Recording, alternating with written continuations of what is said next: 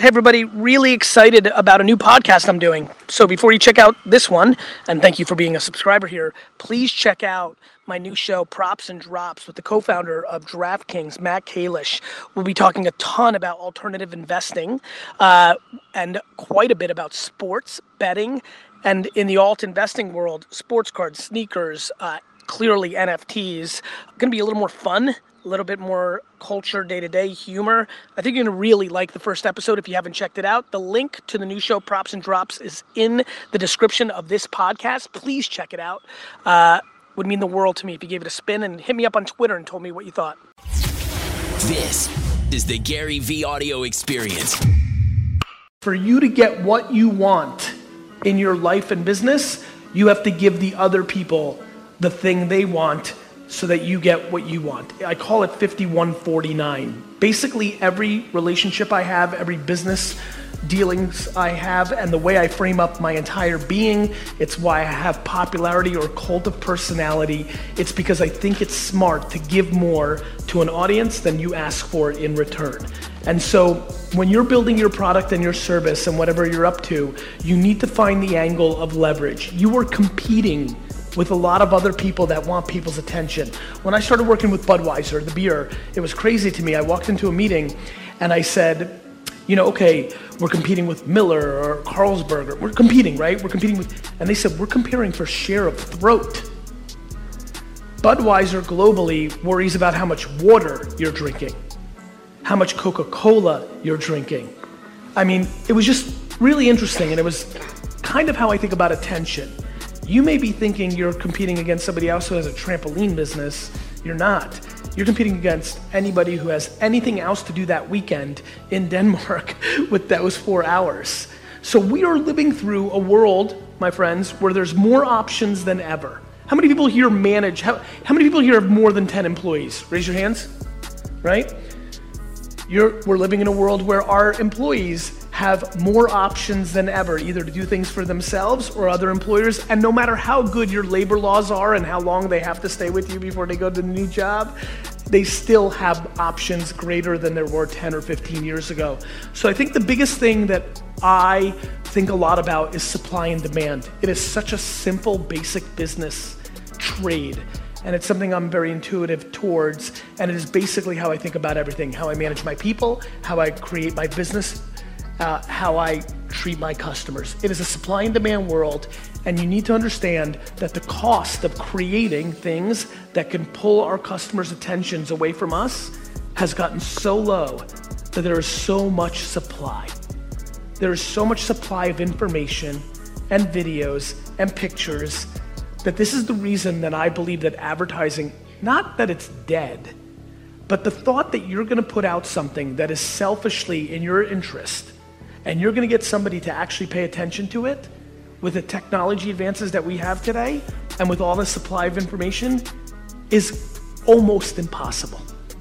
And every day that goes by, it will become more impossible. So, number one, first and foremost, I need people to start thinking that they're a media company and a publisher more than they're an advertiser for their business. That this the skill set that I think so many people will get in the future to succeed is how do I put a piece of content? How do I make a white paper? How many people here are B2B? Raise your hands. Great. So for you, for your world, how do you make a white paper that's six pages deep, a presentation on SlideShare, then post on LinkedIn because SlideShare is owned by LinkedIn, and when you use SlideShare on LinkedIn, more people organically see it. Tactic.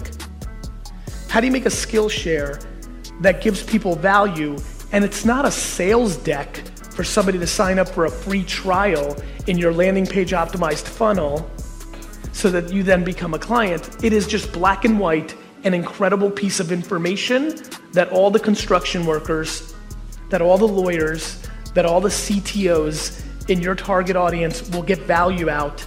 And basically, what I'm saying very carefully to all of you is I, I, when I wrote Jab, Jab, Jab, Right Hook and the Thank You Economy, the, they were the two titles. There was a third title I never used. It was called Guilt Marketing.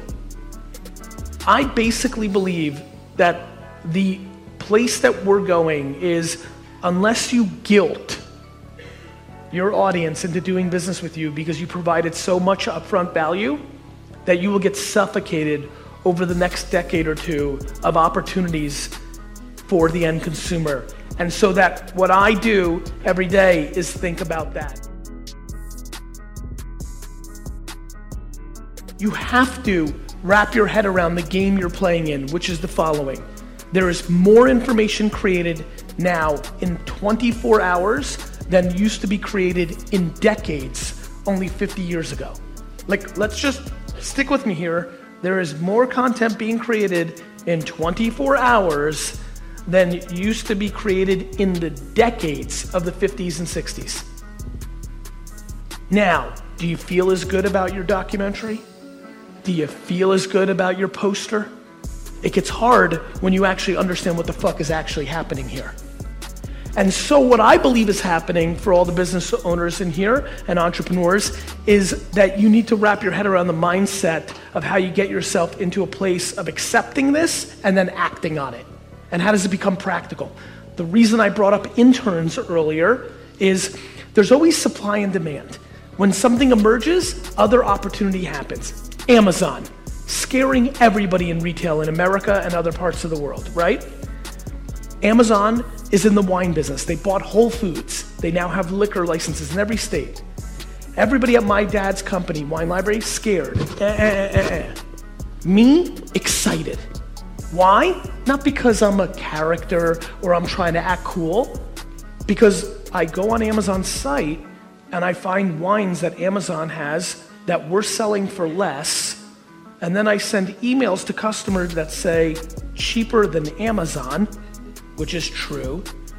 And then from a branding standpoint, it makes them think we're incredible because nobody's cheaper than Amazon on anything.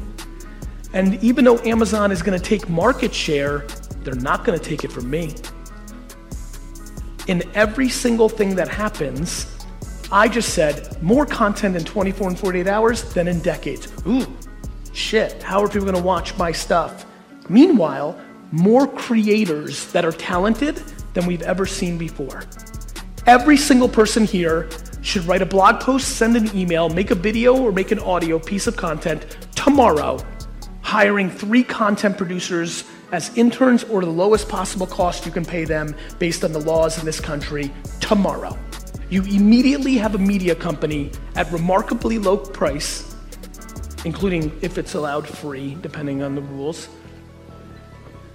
And that's what you should be thinking about. Because if you do not wrap your head around that you were a media company first, I don't care what you do. If you do not wrap your head around that you were a media company first, comma, a lawyer, comma, a designer, comma, a sneaker salesman. If you do not understand that you were a media company, your business, like the earlier questions, you don't have to become a personal brand, but that means your logo of your company has to become a brand that produces content that actually has value to the target audience that you're trying to set. Now, don't take it very direct. Let me give you an example. I have a lawyer friend who's starting a golf podcast. He's starting a podcast around golf once a week. He's interviewing golfers, golf in the business, but he's a lawyer looking for other people to hire him as a lawyer. His strategy is that the people that are actively hardcore about golf in America are high net worth individuals who can afford the law practice that he provides. So that if he makes something that those doctors and other business people want to listen to, golf, that because it's brought to you by this law firm, he will get the residual business. Now, my friends, this is actually a tactic that is hundreds of years in the making and uniquely European. Let me explain. The Guinness Beer Company. The Guinness Beer Company started the Guinness Book of World Records because pub sales were down and they wanted them to grow. And they did surveying and realized that people talked about trivia in the pubs and they decided to create the Guinness Book of World Records so that people in the pubs would talk about the crazy world records reinforce the Guinness brand, and then order a pint of Guinness. Michelin. The reason you've gone to a two or three star Michelin restaurant is because almost 100 years ago, the Michelin Tire Company wanted rich people from London and Paris to start driving to the countryside and stop by the gas stations and use up their tires, so they bought new ones. So they started favorably reviewing restaurants, hotels, and inns in the countryside, and then making a book that drove propaganda and media to the rich in those towns, and people started going there for the best foie gras. Media as marketing for business results. What is old becomes new, and that, in a framework, is the new strategy that I think has the biggest upside for every business in here, regardless of what you do. Do you have a mentor yourself or a mastermind group of people you meet on a regular basis and discuss business matters with? Nope. Nope.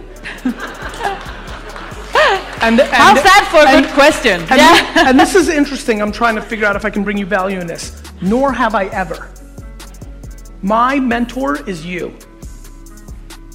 It is far better for you to look up to the 31 people that leave comments on your shit than to watch me more.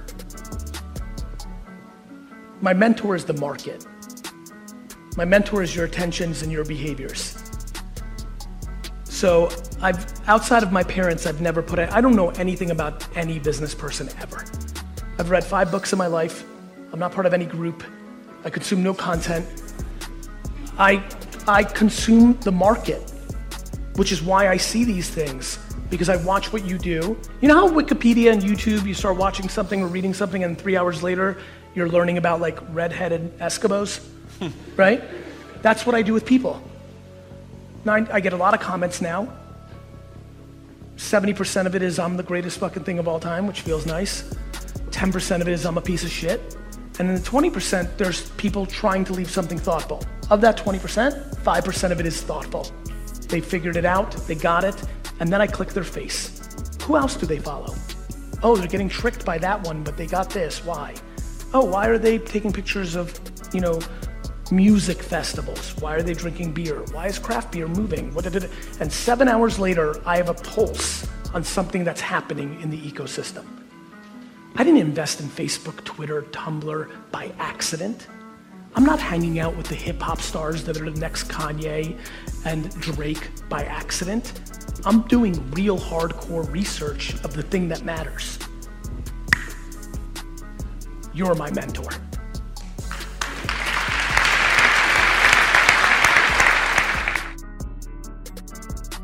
As we end today's podcast, I want to give a huge shout out to the people. You know, it's so funny. People that leave reviews and written reviews of this podcast on Apple, Spotify, and all the other platforms just mean the world to me. You've taken an extra 13 to 95 seconds to show love and also give context to people of why this is a worthwhile podcast. So I appreciate that so much. And even more fun, because I think we all love a little cosign or a shout out or a little awareness. Uh, I'm gonna have the team give a couple of shout outs uh, daily on uh, our favorite reviews. So take it away. Which were our favorites this week? Thanks so much, Gary. Today's amazing five star review reads Every episode is fire. I've never been let down by not even one episode. Gary delivers knowledge, wisdom, and gratitude in every podcast. I've been a listener of his content for years now and share it with everyone I can. His knowledge is not only just for business, but for people's personal lives and those striving to crush any goal. Thank you so much for that amazing review. And to anybody else listening out there, if you leave us a review, you might just get shouted out in the next episode.